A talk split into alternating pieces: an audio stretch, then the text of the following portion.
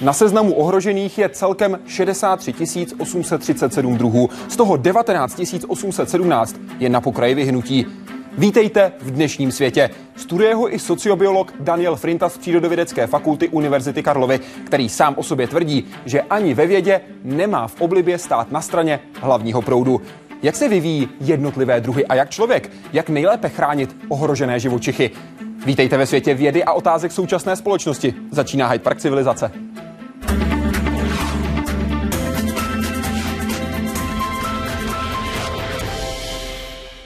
Pane docente, vítejte v Hyde Parku Civilizace. Dobrý den. Otázky na vás směřovaly celý týden. Určitě přijdou další. Stačí, když vyrazíte na náš web w w w tečka hyde park civilizace tečka c z. Všechny kontakty jsou tam pohromadě, záleží na vás, jestli si vyberete web, Facebook, SMSku, Twitter nebo Google plus. My teď vyrazíme na začátek, a to nejen lidské evoluce.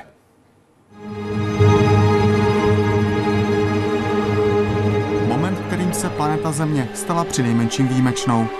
V pradávném moři začíná v prvních buňkách proces, na jehož konci po zhruba třech a půl miliardách let je život téměř všudy přítomný.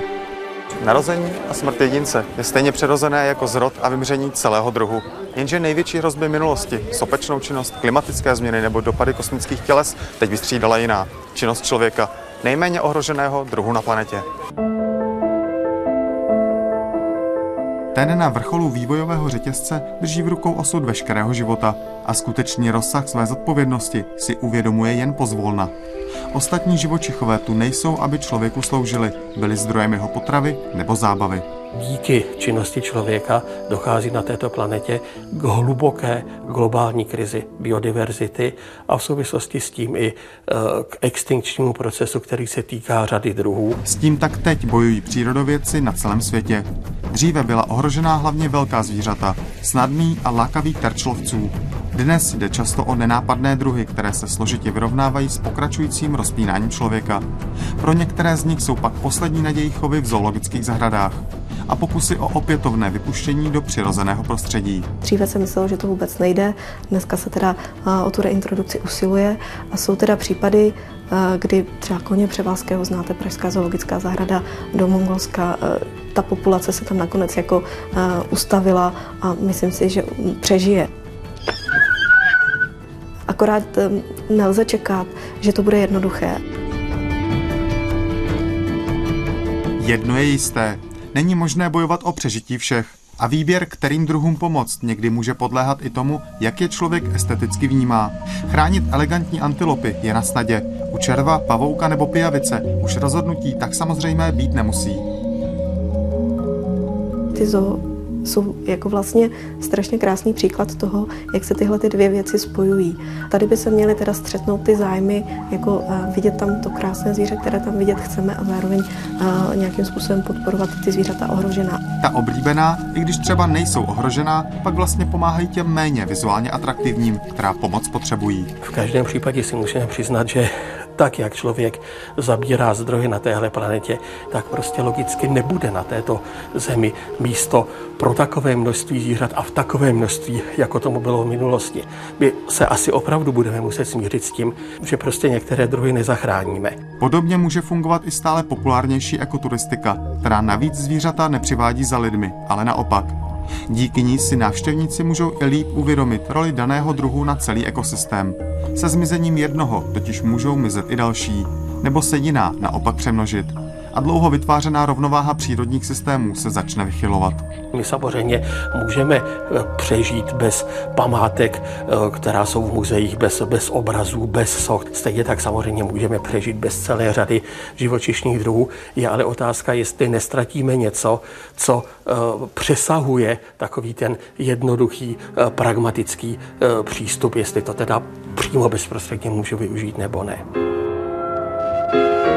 Ono je to jako i ekonomicky poučné, protože vyhubit ten druh je strašně jednoduchý. Navrátit ten druh do nějakého biotopu a jeho příprava pak stojí třeba řádově mnohokrát víc úsilí, finančních prostředků a podobně. Člověk se dokázal vymanit z nemilosrdných pravidel přirozeného výběru a přežití i těch nejslabších v rámci svého druhu považuje za důkaz své vyspělosti. To ovšem stále zcela neplatí v jeho vztahu k jiným živočišným druhům, které někdy musí jít stranou. Je na Zemi vůbec dost místa a zdrojů pro všechny lidi a všechna zvířata? A pokud ne, dokáží tato a další generace planetu předat aspoň v takovém stavu, v jakém ji přijali? Jaroslav Zoula, Česká televize. I člověk je živočich. Chová se podle své přirozenosti, anebo už se přírodě vymknul z rukou. Život lidstva je ve srovnání s věkem Země epizodou. Jak dlouho ta epizoda bude ještě trvat? A co očekáváte poté, pane docente? Jak dlouho bude trvat, nevíme. Běžné druhy žijí, řekněme, kolem dvou milionů let. To jsme zatím nevyčerpali, ale zároveň víme, že ta délka přežití jednotlivého druhu se radikálně liší, takže některé jsou šťastné a žijí dlouho a některé jsou žijí krátce. Kdo Já jsou ty bych... rekordmani? Kdo žil nejdále? No, to bych snad ani nechtěl tady rozebírat, protože to záleží i na tom, co považujeme za ještě identický druh. A to je dost složitá otázka, takže to bych, to, tomu bych se vyhnul. Ale k téhleté ano. záležitosti Každé, každý druh, který se přemnoží, nesmírně riskuje. To už vlastně od řekněme, padesátých šedesátých let dvacátého století se ví, že eh, s přemnožením jsou spojeny obdobné obtíže jako eh, naopak s malým počtem. Přemnožení vede k sociálnímu stresu, vede k vyčerpání zdrojů, poškození prostředí velice často. A to jsou věci, které nejsou jednoduše vratné. Takže moc bych si nevsadil na člověka. A vsadil byste si na jak dlouhou epizodu? Vy jste říkal, ještě jsme dva miliony let nevyčerpali. Kolik podle vás tedy zbývá? Nejsem prognostik. Vy jste těmi padesátými lety narážel na Johna Calhouna a jeho pokusy s potkany? Ano, samozřejmě. Připomeňte to... prosím, co on vymyslel a na co přišel. Tak eh, oni tehdy eh, studovali nebo vytvořili jakési ohrádky nebo nebo místnosti, které, kterým říkali myší nebo krysí světy, ve kterých zprvu pustili několik zakladatelských zvířat. Ta šťastně a spokojeně žila, množila se, množila se a po nějaké době ta populace dosáhla maxima, ta zvířata si začala vadit, prakticky se přestala rozmnožovat, narozená mláďata byla všechna zabita a dospělí byli agresivní a nakonec hynuli následkem stresové reakce. Jsme podle vás jako lidstvo na podobné trajektorii? Patrně ještě ne. Myslím si, že chybí ještě hodně zvýšit tu populační hustotu. Když byste cestovali, nebo kdo z vás cestuje po Jižní Asii, tak ví, že ta krajina je úplně naplněná lidmi a že těch lidí je tam řádově víc než tady. Když se potom vrátíte do Evropy, tak máte pocit, že žijeme v prázdnu, lidoprázdnu, dokonce i na Václavském náměstí, jak si chybí lidé. Řekl byste, že se člověk vymknul přírodě z rukou? Vymknul, ale takovýmhle způsobem se zpravidla vymkne každý druh, který se přemnoží a příroda má dostatek možností tuto záležitost vrátit zpátky. Kdy jsme se přemnožili? Docela nedávno. Co to znamená? Ve dvacátém století. To byla hranice, řekněme, čtyři miliardy podle vás? Těžko říci, ale je to někde mezi těmi čtyřmi až šesti miliardami. Ano. Jiří Trávníček, ředitel plzeňské zoo, řekl v listopadu dva tisíce dvanáct pro Euro. Z člověka se stal parazit, který nemá svého predátora a je to špatně. Až sám sebe zničí, k čemu zákonitě dojde, tak příroda vyvine znovu a třeba úplně něco jiného. Souhlasíte? Souhlasím.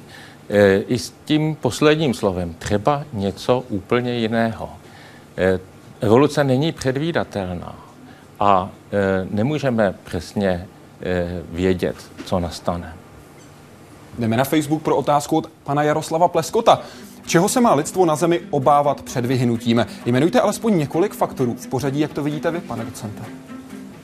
Já myslím, že je to v celku velmi jednoduché. Mělo by se obávat, já jsem etolog, takže a sociobiolog, takže bychom se měli především obávat sami sebe. Měli bychom se obávat eh, jaksi sociálních eh, problémů typu válek, typu eh, jaksi eh, urbanizace nebo nerovnoměrného osídlení eh, po zemi. Měli bychom se obávat vyčerpání eh, surovin. Ale to jsou obecně známé záležitosti, které asi eh, nikoho nepřekvapí. A jsou nějaké, které jsou takové netradiční a které vidíte ze svého odborného pohledu? Určitě jedna věc je zajímavá. A sice, že my se dostáváme do prostředí, na které jsme nebyli biologicky, biologickou evolucí dlouho adaptováni. To znamená, že se setkáváme s výzvami, pro které nemáme vybavení. To je například co?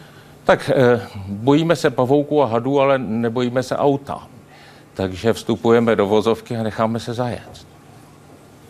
Na webu se ptá Anita. Pořád se mluví o druhu zvířat. Co přesně to je druh? A jak víte, do kterého zvíře spadá?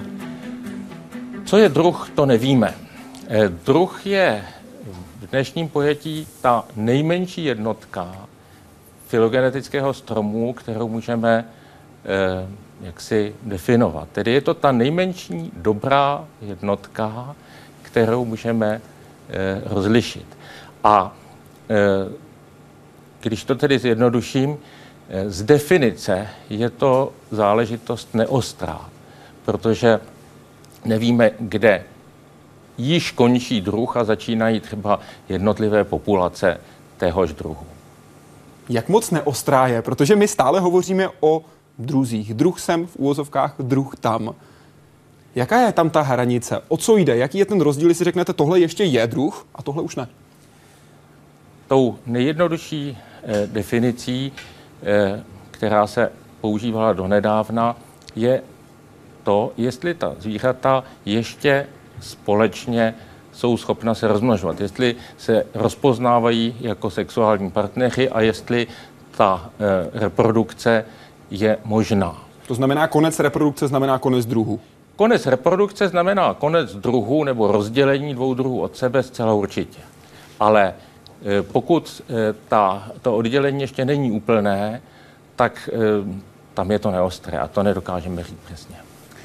Kolik je dnes ohrožených druhů? Jak se určuje? Zdali ještě v přírodě jsou a případně v jakém rozsahu? E, Složitá otázka. Kolik druhů e, se určuje tak, že se udělá seznam? Ale my ani nevíme, kolik druhů e, vůbec existuje, protože celá řada existujících druhů, zejména hmyzu, nebyla nikdy popsána. Ale i u obratlovců běžně nacházíme nové druhy ještě v jednadvacátém století. A i celkem velkých zvířat. Čili e, máme jakýsi seznam existujících druhů a o některých z nich víme, že mají malé populace, že jsou vzácné, anebo že žijí jenom na velice omezeném území. Ty se potom dostávají do seznamu potenciálně ohrožených druhů a z toho nakonec i třeba tady do médií. Ve skutečnosti potřebujeme velice přesné informace o každém druhu, abychom mohli vyšetřit stupeň jeho ohrožení. Ale například nikdo tak, je nemá tedy? Nikdo je nemá, protože by to bylo příliš drahé. Bez Jak to jde tedy dohromady, když na jedné straně máme červený seznam, který definuje ty druhy, které jsou nejohroženější, ať už jsou to, ať už jsou to savci, živočichové rostliny, ať už jsou to jakékoliv druhy, a na druhé straně my nevíme za A ty druhy, a za B, kolik je členů toho druhu? Je to tak, ale to souvisí jenom s tím, kolik, řekněme, investic do podobné činnosti bude dáno. Momentálně není jakousi prioritou lidstva zabývat se ochranou druhů a dejme tomu zoologií nebo botanikou. A máme díky tomu i jako informace, které odpovídají penězům do toho ložení. A dá se říct řádově, kolik druhů je teď známo na planetě Zemi?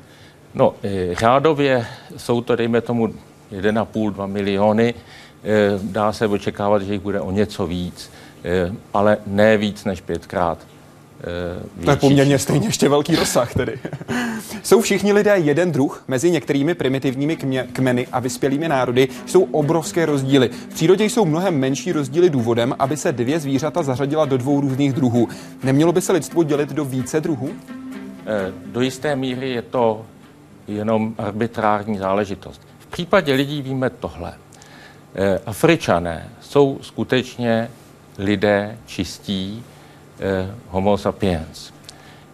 Lidé mimo Afriku jsou patrně výsledkem hybridizace dvou druhů, tedy toho, toho moderního člověka, který, z té Afriky, který tu Afriku opustil, a v malé příměsi neandertálců. A lidé, kteří obývají Papuu Novou Guineu, část jihovýchodní Asie a Austrálii, tak ti jsou dokonce kříženci patrně tří takových druhů. Z nich ten poslední byl před asi dvěma lety osekvenován ze zmrzlého prstu na Altaji a dosud nemá ani pořádné jméno. Říká se jim Denisované, podle jakési jeskyně, kde ten prst byl nalezen. Takže určitě je to mnohem spletitější, než jsme si ještě před dvěma lety mysleli. Jak se v uvozovkách, a teď ve velkých uvozovkách, renovuje celý druh podle jednoho prstu? No, osekvenují se všechny geny a e, potom sledujete, e, do jaké míry se tyto geny vyskytují e, v e, genomech současných lidí. Myslíte, že se evoluce může v pozměněných formách opakovat? Ku příkladu, může naše planeta ještě někdy očekávat návrat dinosaurů? E, nemůže, protože e, v pozměně, záleží na tom, čemu říkáte pozměněná forma, nebo čem, čemu ten e, tazatel říká pozměněná forma. E, určité procesy mají tendenci se opakovat, ale e, vždycky jenom eh, jaksi v jiném scénáři eh, jinak, z jiného výchozího materiálu. Jinými slovy, podle vašeho názoru, mohli by se vrátit dinosauři, že by byli třeba fyzicky jinak vypadající? Eh, dokážu si představit, že vzniknou eh, tvorové velcí, eh, dinosaury připomínající, možná ekologicky eh, hrající obdobnou roli, ale nebudou to dinosauři. Ostatně dinosaury my máme. Máme ptáky a ptáci jsou evidentně potomky dinosaurů, takže dinosauři nevymřeli. Jdeme na web pro otázku od Samuela. Pane docente, je pravda, že lidé chrání jen ta zvířata, která se jim líbí? Jsou ohrožená zvířata většinou hezká nebo naopak ošklivá? Mám pocit, že nebo z těch našich výzkumů, co jsme dělali, nevyplývá, že by hezká nebo že by krása nebo atraktivita zvířete nějak souvisela s tím, jestli to zvíře je vzácné nebo není. Ale je pravda, že těm hezkým je věnována větší pozornost. My jsme třeba analyzovali všechny chovy v zoologických zahradách světa a zjistili, že když hledáte faktory, které jaksi predikují, zda ten druh bude v zoologické zahradě, alespoň některé z těch asi sedmi set, které jsme srovnávali, přítomen, takže se to pozná podle toho, jestli je velký, jestli je preferovaný lidmi, jestli jeho obrázek, jak si naši respondenti řeknou, že, že je atraktivní. A také měly ovšem určitou výhodu i druhy, které mají velký mozek, relativně tedy, které nás patrně dokáží víc zaujmout nějakým komplexnějším chováním. Vy narážíte na analýzu zvířat, kterou jste dělali v roce dva tisíce devět, ve které jste používali hady. Na co jste přišli ve vztahu k těm samotným zoo a samotným kulturním rozdílům? Hodnotili ty hady jako esteticky hezké, Češi stejně jako třeba Papuánci? No, vrátíme se právě tímto k těm rozdílům mezi jednotlivými populacemi lidí a zda jsme jeden druh. V daném případě jsme dali lidem pěti kontinentů stejný set fotografií eh, hrozničovitých hadů a krajt a tázali jsme se jich, eh, aby je seřadili od nejhoršího k nejošklivějšímu. To, co bylo úplně překvapivé a co nás eh, nesnad zaskočilo, ale velice potěšilo, je, že to pořadí bylo v průměru všude stejné. To znamená, že není rozdíl mezi lidmi z té Papuhy, kteří navíc jsou ještě křížení s dalším druhem eh, lidí, vymřelým, a Evropany. A není ani rozdíl vůči Afričanům, kteří třeba ty neandertalské geny vůbec nemají. Čili eh, ukazuje se, že v řadě vlastností, třeba i v těch estetických preferencích, jsme stejní. A to má určité praktické, docela potěšující konsekvence. Na webu se vás ptá Jana Rymovská. Co dělají zvířata ve volné přírodě? Je to skutečně jen boj o přežití, zajistit si ochranu a potravu, nebo mají nějaký v úvozovkách volný čas? Samozřejmě, že mají volný čas, protože kdyby nedělali nic, kdyby jaksi žili na maximum, tak by v situaci, kdy dejme tomu se dostanou do obtíží, patrně zahynuli.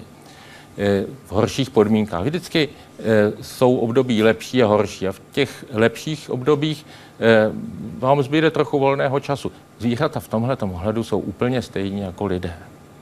Jak využívají ten volný čas? Když si řekneme, že si zvířata někdy hrají, k čemu tu hru využívají? Hra, nebo to vysvětlení hry, o tom je několik dost složitých teorií, ale v principu se předpokládá, že za prvé se jim to pomáhá se učit a za druhé, že určitým způsobem si zvyk, se setkávají ve hře se situacemi, se kterými by se normálně nesetkali a jakýmsi způsobem testují sami sebe, co dokážou. Dobrý večer. Jak spolu mluví zvířata? Přeci jen se velryba baví s velrybou asi jinak než myš s myší. Dá se zjistit, o čem si povídají? Jak si povídají velryby a jak si povídají myši? V daném případě velryby i myši si povídají podobně, protože si povídají částečně v ultrazvukových signálech, tedy v té části zvukového spektra, které my neslyšíme. A ovšem, samozřejmě každý, je to stejné jako s lidskými jazyky. Když budete poslouchat jako Češi maďarštinu, tak asi moc nepochopíte a stejným způsobem to bude mezi různými druhy. Vy jste v Českém rozhlase v únoru loňského roku hovořil o tom, že potkani zpívají. Z jakého důvodu a jak? To je právě záležitost, řekněme, použití těch ultra, ultrazvukových signálů a je to mimo, ve dvou kontextech. Jeden kontext je nějaká explorace v novém prostředí a potom zejména v těch sexuálních situacích, tedy komunikace při námluvách. Při námluvách. Co ten sameček říká, nebo co ten sameček zpívá? Co, co říká té samičce o sobě? To ještě nevíme. A dá se očekávat, že to budou nějaké informace o jeho, řekněme, zdravotním stavu, o tom, co má za sebou, bude se snažit ukázat v tom dobrém světle, kolik v úvozovkách bitev vybojoval? My si to myslíme a budeme to v tom signálu hledat, ale e, zdali e, je tomu skutečně tak, to nechci předjímat. A co se týká těch, toho života lidí, pardon, zvířat v divočině, objevuje se tam třeba šikana mezi zvířaty? Určitě. Obecně život v divočině není život na rajském ostrově. Ostatně, i kdybyste odjeli do tropů a na nějaký ten rajský ostrov se přesídlili, tak zjistíte, že to tam není až zas tak krásné, jak to vypadá z pohledu cestovní kanceláře. Tudíž svět přírody je skutečně svět života, i smrti, i nemoci, i nepřátel, parazitů. Prostě je to život celý, se vším všudy. Je to život se lhaním? Umí zvířata lhát? A jak to případně poznám? Lha, zvířata lhát umí, ale zároveň se snaží vyhnout jaksi poslouchání těch signálů, které jsou lživé. Tedy snaží se rozpoznat a využívat jenom ty signály, které jsou čestné, které nejsou, kde se lhát nedá. Například, když se dva, dvě zvířata potkají a budou se chtít prát, tak většinou se nafouknou, naparují, to už známe z, jaksi třeba z češtiny, a snaží se dělat větší, čím mohou získat výhodu. Jenomže protože to dělají oba ti sokové, tak vlastně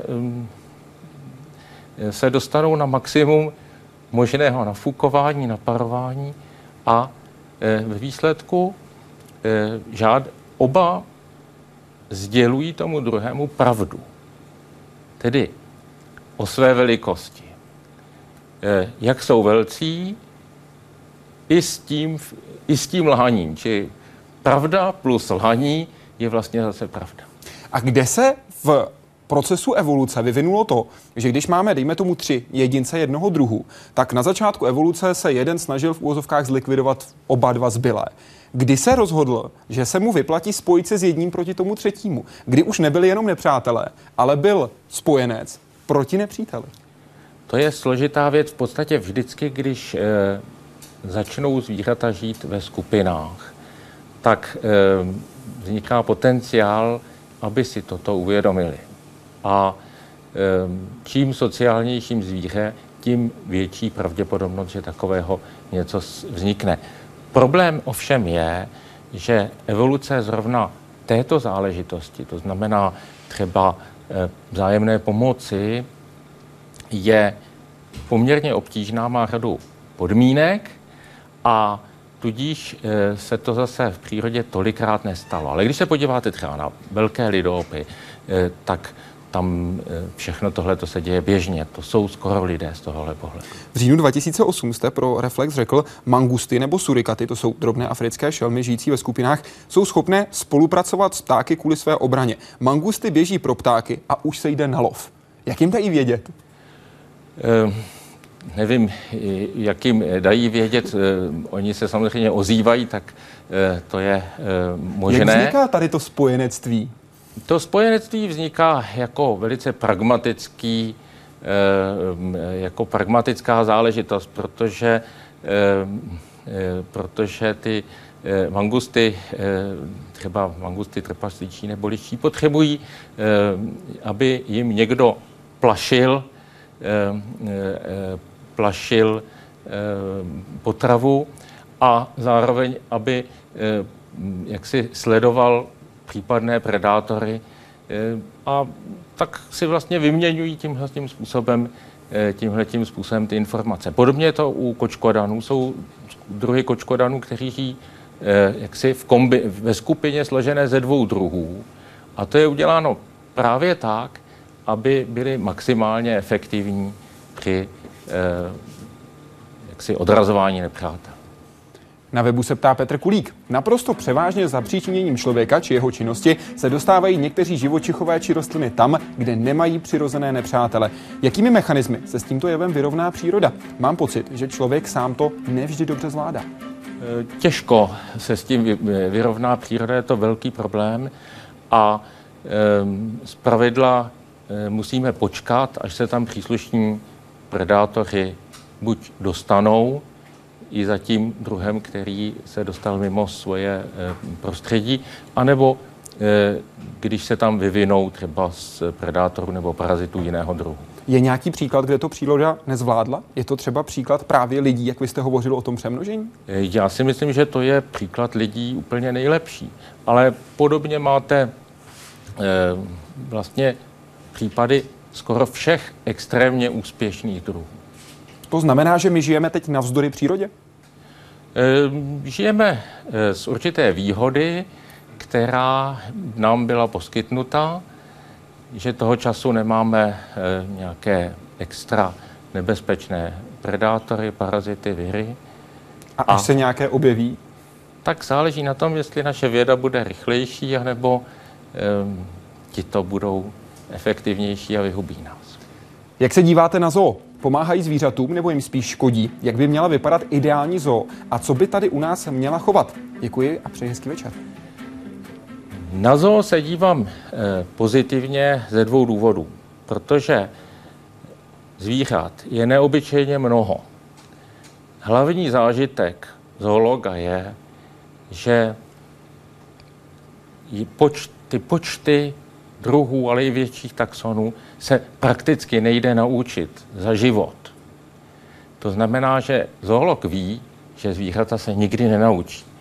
Ale přesto je dobré, když lidé, veřejnost mají možnost se se zvířaty seznámit a zjistit, jak žijí. Na to jako edukativní zařízení je zoologická zahrada naprosto vynikající. A stejně vynikající je proto, aby nám zachránila nebo udržovala alespoň po nějakou krátkou dobu populace těch zvířat, která jsou ohrožena. Ne, že by měla tato zvířata žít natrvalo v zoo, ale ta kapacita je dobrá na to, abychom jaksi překlenuli nějaké nějakou krizovou situaci. A to většinou dřív, než ta, tahle ta krizová situace nastane. Jinými slovy, v okamžiku, kdy se dostane nějaký druh opravdu do těch kritických problémů, měl by po určitou dobu žít v zoo a zoo by se měla snažit, aby se potom mohl vrátit do divoké přírody? Ano, ale dokonce si myslím, že řada druhů, které by se potenciálně mohly dostat do, krizový, do krizové situace, by již měla být v té síti zoo chována. To znamená tedy řešit problém ještě, než to úplně hoří. V době, kdy to hoří, už nic nevyřešíte. To je pozdě. V České televizi jste v loňském květnu řekl, zoologická zahrada je velmi luxusní zařízení pro zvířata. Až v určitém pohledu příliš luxusní. V čem? Příliš luxusní proto, protože diváci, návštěvníci chtějí zvířata vidět v přirozeném prostředí, v určitém té kulise navozující atmosféru e, té země, třeba odkud pochází a tak dále. A e, nesmírně chtějí, aby to zvíře žilo ve velkém prostoru, protože si myslíme, že velký prostor je to nejdůležitější, co to zvíře potřebuje. Je? Není. Většinou to rozhodující je třeba typ potravy, nebo teplota, nebo často i něco velmi nezvyklého, třeba jak má vypadat miska, ze které pije, jak, v jaké sociální kompozici máte držet ta zvířata, třeba jestli samotná, nebo v páru, nebo kdy je odstavovat a tak dále. A to jsou velmi jemné věci, které se musíte naučit. Takže to nějakou dobu trvá a když je krize, tak už nemůžete experimentovat. To už to musíte umět. A ta role zoologických zahrad, která je vůbec nejdůležitější, je, že ty zahrady drží velké množství odborníků, kteří vědí, jak s příslušným druhem zacházet a mají s nimi určité zkušenosti. Ty se nejde naučit z knih a z internetu. Pojďme se podívat na ty české, protože na ty se ptá Jakub. Jaká je úroveň českých zoo? Dá se srovnávat se světem? Jsou to jedny z nejlepších zoologických zahrad světa. Rozhodně Pražská zoo, Plzeň, Dvůr Králové, ale nechci jaksi vynechat ty ostatní. Jsou i malé zoologické zahrady, které jsou velice kvalitní, třeba Jihlava. A to, co je vůbec nejpodstatnější, je, že odborná kvalita je plně srovnatelná s těmi nejlepšími zoologickými zahradami, třeba s německým, s americkými zoo, možná s těmi třeba v Holandsku a ve Velké Británii. To je celkem jednoznačné. I co do množství druhů, které naše zoologické zahrady chovají, patříme k nejlepším. Plzeňská zoo má třeba, je třeba druhá v počtu chovaných ptáků, myslím, na světě. Ale i ty ostatní jsou v těch prvních, řekněme, dvaceti, čili to je vysoká kvalita. Plzeňská zoo je navíc druhá také, co se týká počtu druhů savců na světě. Tam ji přeskočil San Diego. U těch ptáků je to Jurgenberg Park singapurský, který je ale tady opravdu hodně podporovaný, který je na to vysloveně specializovaný. Kde se berou ty odborníci, že jsou právě tady v České republice? Tak možná to souvisí s tradicí. Můj učitel byl profesor Veselovský, ředitel Pražské zoo dlouholetý, který také byl jedním z těch lidí, kteří v Evropě začínali vlastně chápat zoologické zahrady jinak. A sice nikoli jenom jako expoziční zařízení, ale i jako zařízení odborná, produkující jednak znalosti a jednak zvířata vzácná, která jsou vhodná zase třeba k těm reintrodukcím a podobně. Jdeme na web. Ptá se Radka. Je podle vás cirkus týrání zvířat? Měly by být cirkusy zakázané? Vždyť pro zvířata je to hrozně nepřirozené chování. V přírodě slon asi jen těžko bude balancovat na míči. Tohle je sporná věc a několikrát eh, už jsem na to téma musel mluvit.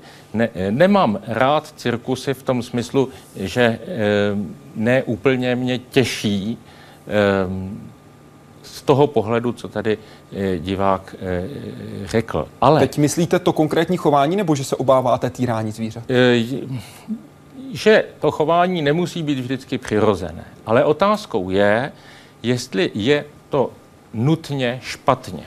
Protože pro to zvíře je mnohdy větším problémem nuda, než e, řekněme to, že je nějakým způsobem cvičeno. Tedy odpověď, co se týče cirkusu, e, není to přesně to, co by mě těšilo, ale e, zda by měly být zakázány, e, v tom bych byl velice opatrný, zejména z jednoho důvodu. Zvíře, které s vámi spolupracuje a nějakým způsobem e, třeba vystupuje a, a tak dále, e, má pro svého majitele vysokou hodnotu. To znamená, to je to poslední zvíře, který by ten majitel jak si utíral. Za druhé, je to zvíře, které musí chtít, tedy musí postupo, postupuje částečně na bázi určité dobrovolnosti. A pak už jenom záleží na tom, jak to provedete, čili moje odpověď je, cirkusy obecně se nedá říct ano nebo ne, asi případ od případu. Opřu se o vaše slova nejprve z Mladé fronty z dvanáctého měsíce roku dva tisíce jedenáct. Ono pro vás může dobře zvíře pracovat jen tehdy, když to bude dělat v zásadě dobrovolně za odměnu, za pamlsek, přesně jak jste teď řekl. K tomu o dva roky a dva měsíce dříve zvířata v zajetí můžete skvěle motivovat. Stačí, když jim vezmete potravu a udělají, co chcete. Není tady ta negativní motivace silnější než ten pamlsek, kdy ten, který cvičí zvíře v cirkusu, mu nemusí dávat pamlsek. On mu prostě nedá nic k jídlu.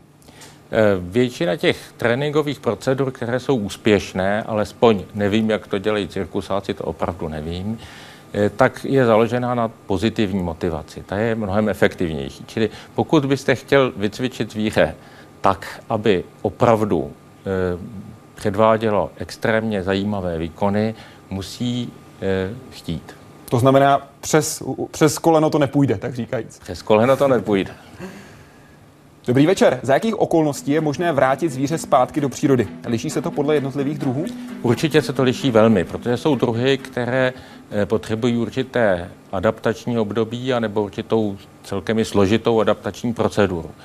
A mm, spíš je to tak, že nemůžete vrátit, nebo že není správné vrátit to zvíře ihned, tedy rozmnožit v zajetí třeba v zoologické zahradě a okamžitě posílat zpátky. Ne, musíte mít nějakou eh, třetí instituci, třeba farmu, jako má eh, Pražská zoo v Dobřejově, kde ta zvířata množíte do většího počtu, máte tam záložní jedince, záložní populaci, adaptujete je tam na podmínky, ve kterých už eh, budou žít třeba v tom Mongolsku a pak je začínáte vypouštět. To jste narazil na koně Převalského. To tedy. Jsem narazil na koně Převalského, ale nikdy nemůžete zvíře ze zajetí bez tréninku, bez určité jaksi správné procedury je prostě jenom vypustit. To byste je zabili. Dá se říct, jestli je tato procedura vhodná pro všechny druhy, nebo u některých druhů to prostě nejde? U každého druhu je to jinak. takže musíte to umět. Umí to Češi? Umí. E, už jsem říkal, že jsme co do zejména personálního vybavení. My nemáme tolik peněz, nebo ty zoologické zahrady nejsou tak bohaté, ale e, co se týče kvality kurátorů a těch, kteří tedy reálně zoologů, kteří rozhodují o zvířatech v zoologických zahradách, jsme na špičce.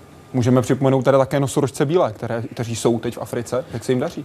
Tak e, poslední zprávy jsem neslyšel, tak nevím, jak se jim daří zrovna dnes, ale dařilo se jim docela dobře, i když e, tam už počet, e, s kterým se pracuje, je podkritický.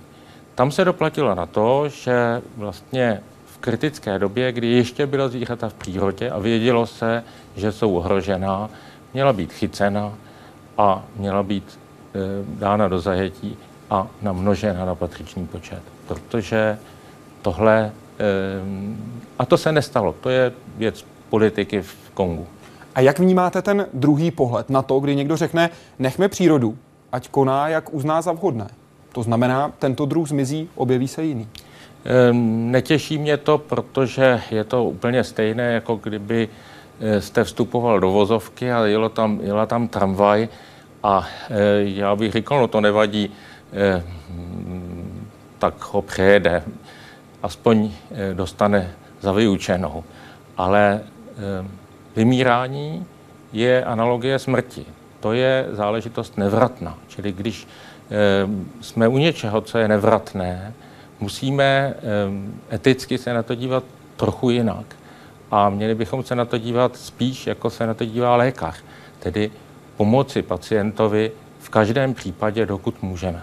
A můžeme my, jako lidstvo, si hrát na toho doktora světa?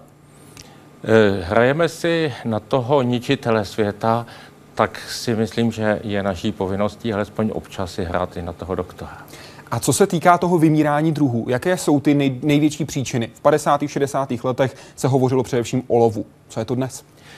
Dnes je to zejména úbytek toho prostředí. Už jsem tady zmiňoval, že když jedete po jihovýchodní Asii, tak v mnohých oblastech, třeba na Celebesu, jsme jeli stovky kilometrů a nenašli jsme žádné místo, kde by dvě stavení lidská byla od sebe dál než zhruba padesát metrů. To znamená, že ta celá krajina je plná lidí a jejich hospodářských zvířat. Tam opravdu pro tu původní faunu již není místo. A pokud tam žijí druhy, které, řekněme, mají trochu větší nároky a nemohou žít mezi banánovníky a kokosovníky, tak mají smůlu. Jdeme na web, tam se vás ptá Karolína Urtová. Pěkný večer přeje. Jaká zvířata se používají na experimentech a proč? Jak se díváte na etický rozměr takových pokusů? To záleží na tom, jestli jsou jaksi oprávněny.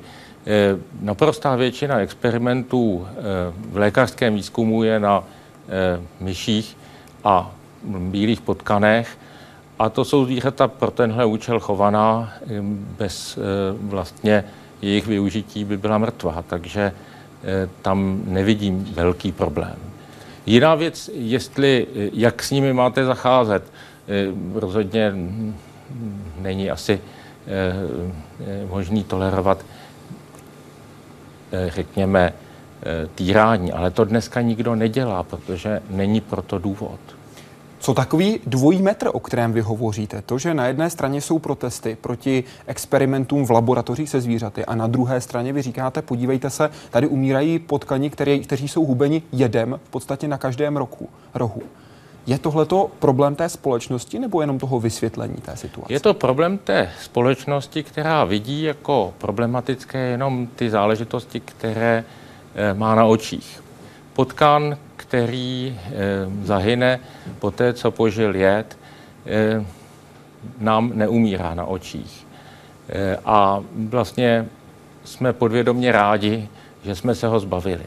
Zkuste zakázat jet na potkany a uvidíte, jak velké hnutí bude e, proti tomuto zákazu a jak si najednou všichni vzpomenou, že nechtějí mít sežranou úrodu a e, co je produkty ze zahrádky a, e, a okousaná e, ne věci ve skladu. Jinými slovy, co oči nevidí, to srdce nebolí. Tady platí podle vašeho názoru. Celá určitě, ale hlavně je to ekonomicky velice důležité a e, lidé tohleto nakonec zkousnou. Vy jste zmínil ty bílé myši. A vy jste v roce devadesát sedm v časopisu Vesmír napsal: někteří autoři soudí, že myš posloužila k tolika vědeckým účelům v základním výzkumu a pomohla odhalit tolik aspektů biologie vyšších organismů, že by jí pravděpodobně měl být postaven pomník oslavující vědecký osud tohoto skromného drobného živočicha. Postavil byste ho? Postavil, dokonce když jsem byl ještě celkem malé dítě a setkal jsem se poprvé s profesorem Veselovským, svým budoucím školitelem, nebo mým budoucím školitelem diplomové práce a dizertace, tak eh, on mi dal radu. Zkoumej zvířata, která jsou obyčejná, všudy přítomná, a nejlepší je myš nebo vrabec. A eh, já jsem si nechal poradit s tou myší a udělal jsem velmi dobře. Dobrý večer. Zajímalo by mě, jestli u zvířat existuje homosexualita. Pokud ano, jsou druhy, které k ní mají blíže než jiné, a jak se na ní dívají heterojedinci téhož druhu? Jak je časté párové soužití s věrností v úvozovkách až za hrob?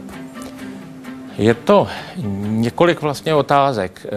Vezměme to od té homosexuality. Homosexuální chování, nebo my většinou říkáme pseudosexuální, abychom se tomu vyhnuli, existuje tedy. Je běžné páření nebo imitace páření e, samce i, jiným samcem a e, to není nic ne, neobvyklého. Dokonce u jednoho druhu myší, e, konkrétně u myši Mus spicilegus, jsme nalezli, e, že to jakoby nahrazuje agresi. Samci, kteří se měli prát, místo toho, aby se prali, tak e, jeden druhého začal pářit a tím se vlastně to napětí e, vyřešilo. Ale e, nemá to nic společného, nebo jenom okrajově, s tím, co známe jako homosexuální chování u lidí. Ta homologie v tomhletom e, chování zvířat a lidí je omezená. A co se týká té druhé části otázky, soužití až za hrob, jaké druhy takto žijí celý život ve věrném svazku? V homosexuálních, jestli jsou míněny homosexuální svazky, tak to asi, asi nelze, ale samozřejmě znáte párování u, já nevím, u jeřábů, u labutí, u takovýchhle zvířat, které mají dlou, nebo ptáků, kteří mají dlouhodobé vztahy, ale musíme zároveň jedním dechem říct, že je to malá menšina druhů, naprostá většina druhů, i těch, které žijí monogamně, páru, tak většinou ten pár nemá zas tak dlouhé trvání a dojde ke střídání těch partnerů. Dobrý večer, pane docente. Jak hodnotíte české studenty a úroveň českých vysokých škol? Zlepšuje se situace, nebo je to naopak jen horší a horší? Je to horší a horší, to zcela určitě. Myslím si, že učím sám teda na Univerzitě Karlově, na Přírodovědecké fakultě, a patříme tedy k těm několika školám, které se snaží úroveň udržovat vysoko. Ale populační e, záležitosti, tedy zmenšující se počet dětí, e, v zásadě vedou a zvyšující se počet vysokých škol. V zásadě vede k tomu, že úroveň nutně musí klesat, protože ti, kteří původně e, nebyli přijati, tak dnes přijati jsou a ekonomicky ta škola nakonec e, nemůže dělat nic jiného, než, e, než je učit. Vy jste napsal do Mladé fronty, konkrétně v březnu dva tisíce dvanáct, svůj názor, ve kterém píšete mimo jiné: v současné době je největším problémem vysokých škol katastrofální pokles motivace studovat. Co s tím? E, já jsem navrhoval takové řešení, které není tak složité, že by každý student zaplatil nikoli školné, ale určitý obnos peněz do fondu stipendijního, který by se rozdělil mezi ty nejlepší studenty, řekněme mezi čtvrtinu nebo pětinu nejlepších studentů. Jinak řečeno, ti špatní studenti by platili ty těm lepším, tím bychom e, vlastně pomohli těm lepším, dokonce by to mělo i určitý sociální aspekt, protože samozřejmě studenti z chudších rodin by měli větší motivaci studovat lépe a poměrně snadno by si tí, touto cestou přivydělali na studiu. A na druhou stranu nebylo by to školné, klasické, protože z těch peněz by se neplatil provoz té školy. Říká docent Daniel Frynta, který byl dnešním hostem Hyde Parku Civilizace. Moc děkuji za návštěvu, pane docente. Děkuji za pozvání.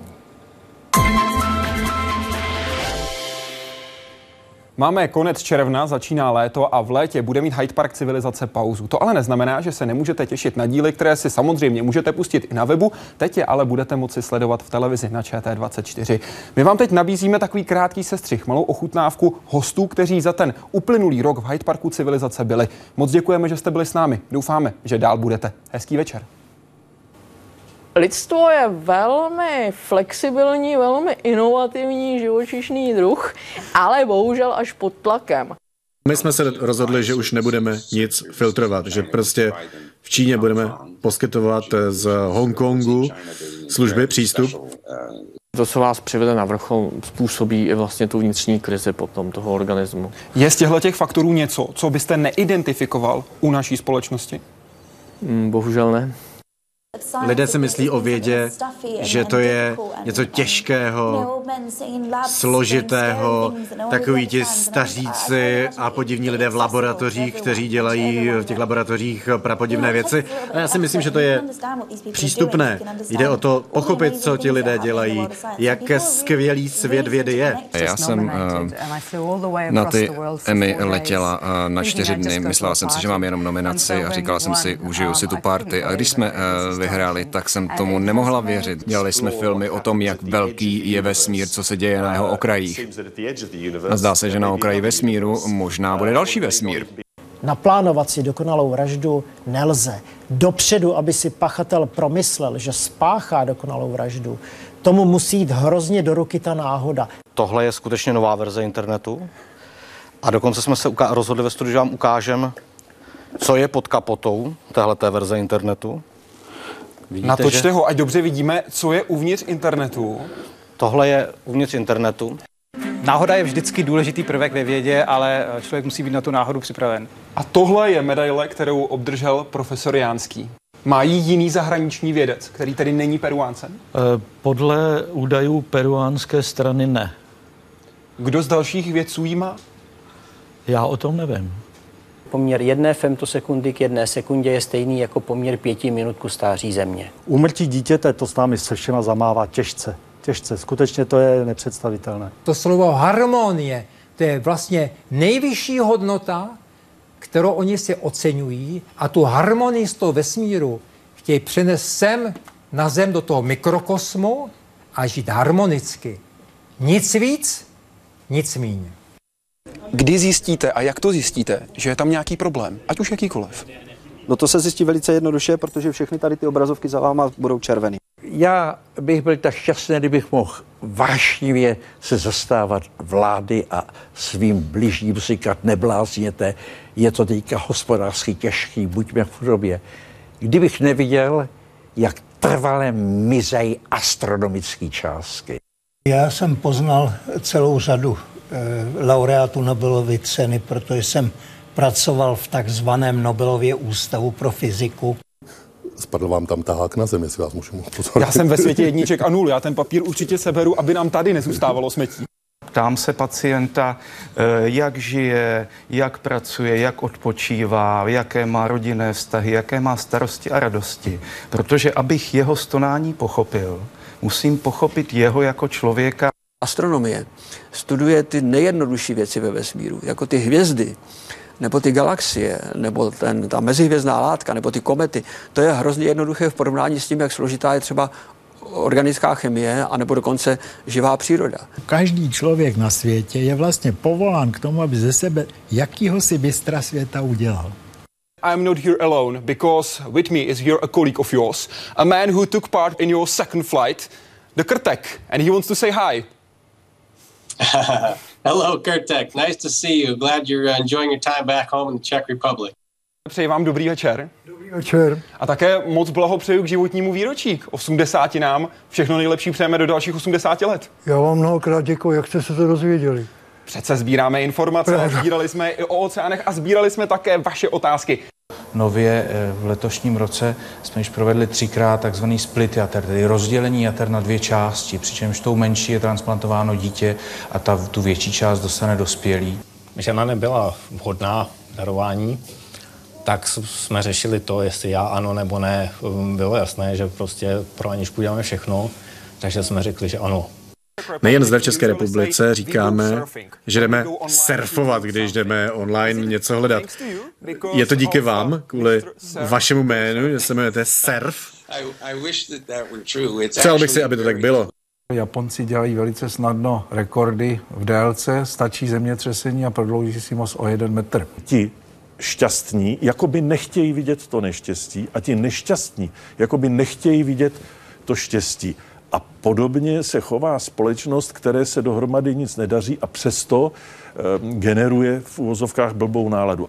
Například tady laserová ukazovátka, která byla zmíněna, nevím, jak mám posvítit tady Posvíte na pana si tady na mě. Redaktora, je, ale tak... Na černé to možná bude vidět lépe. Tak e, lesestřelím vás, nebojte se. E, Třeba tady zrovna po kapse mám kus libyjského skla, což je takový jako vltavín, který vzniká dopadem meteoritu do písku. Kolik to váží tenhle ten kousek? Já nevím, jestli to vzal sebou. Ještě jsem si sebou vzal kost, protože ta kost je taková jako kulatá a ono, ty věci mají takový ty křivky, které pěkně znějí, tak to jenom... To, to, je... to takhle nosíte běžně po kapsách? Kostě mám rád, no, a kameny nosím menší většinou.